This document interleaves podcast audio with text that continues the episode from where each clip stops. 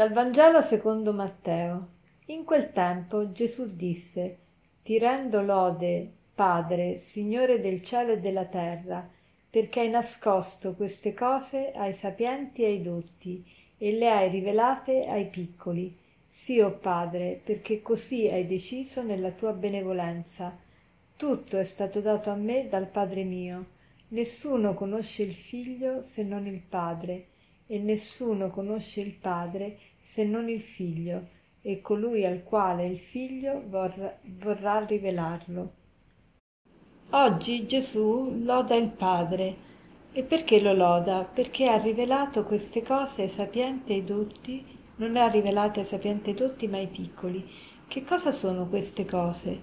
La divinità di Gesù, il fatto che Gesù è Dio, perché precedentemente Gesù aveva sgridato le città di Corazim, di Bethsaida, dicendo loro che se a Tiro e Sidone fossero stati compiuti i miracoli che hanno visto, che hanno visto loro, si sarebbero convertite e quindi la, la sorte di, di Bethsaida e di Corazim sarà peggio di quella di Tiro e di Sidone, che erano due città emblematiche che si ribellavano a Dio.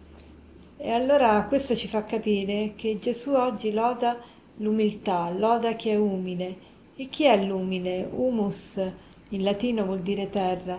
Chi è l'umile? Non è chi è terra terra, ma chi non si crede grande, chi sa riconoscere sì i propri talenti, i propri valori, i propri doni, ma nello stesso tempo la propria piccolezza, il proprio limite, chi è nella verità, chi non, non vuole farsi vedere quello che non è.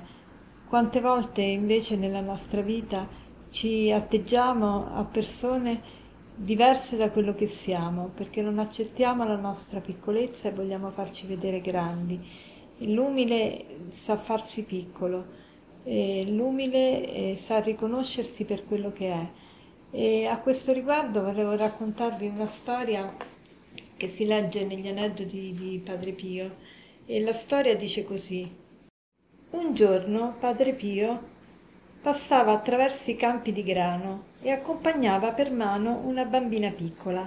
Per lei e per la sua mamma lui aveva pregato nel momento del parto, quando i medici avevano già asserito che sarebbero morti entrambi per le condizioni critiche in cui si trovavano. Ma dopo la preghiera andò tutto bene e si salvarono entrambi. Mentre passavano accanto alle spighe, disse padre Pio alla, bambina, tu sai quali sono le spighe che hanno più frutto?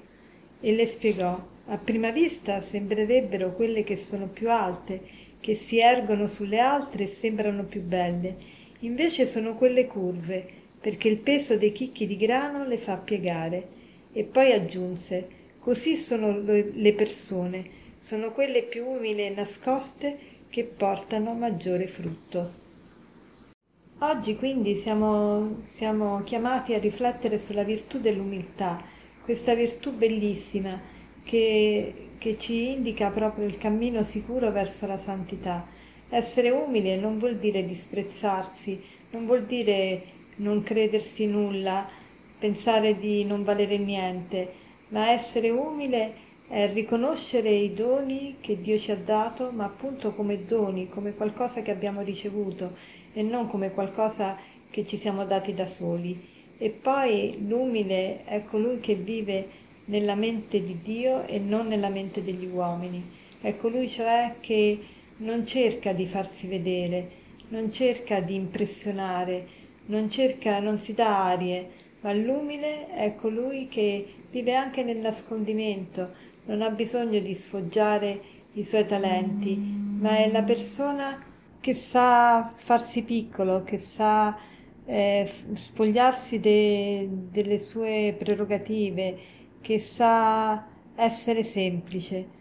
Allora chiediamo al Signore oggi il, eh, di aiutarci in questo cammino di umiltà e, e per concludere vorrei citarvi il, l'aforisma che ho detto tra una riga e l'altra che dice appunto così. L'umile è colui che vive nella mente di Dio e non nella mente degli uomini. L'umile è colui che vive nella mente di Dio e non nella mente degli uomini. Buona giornata.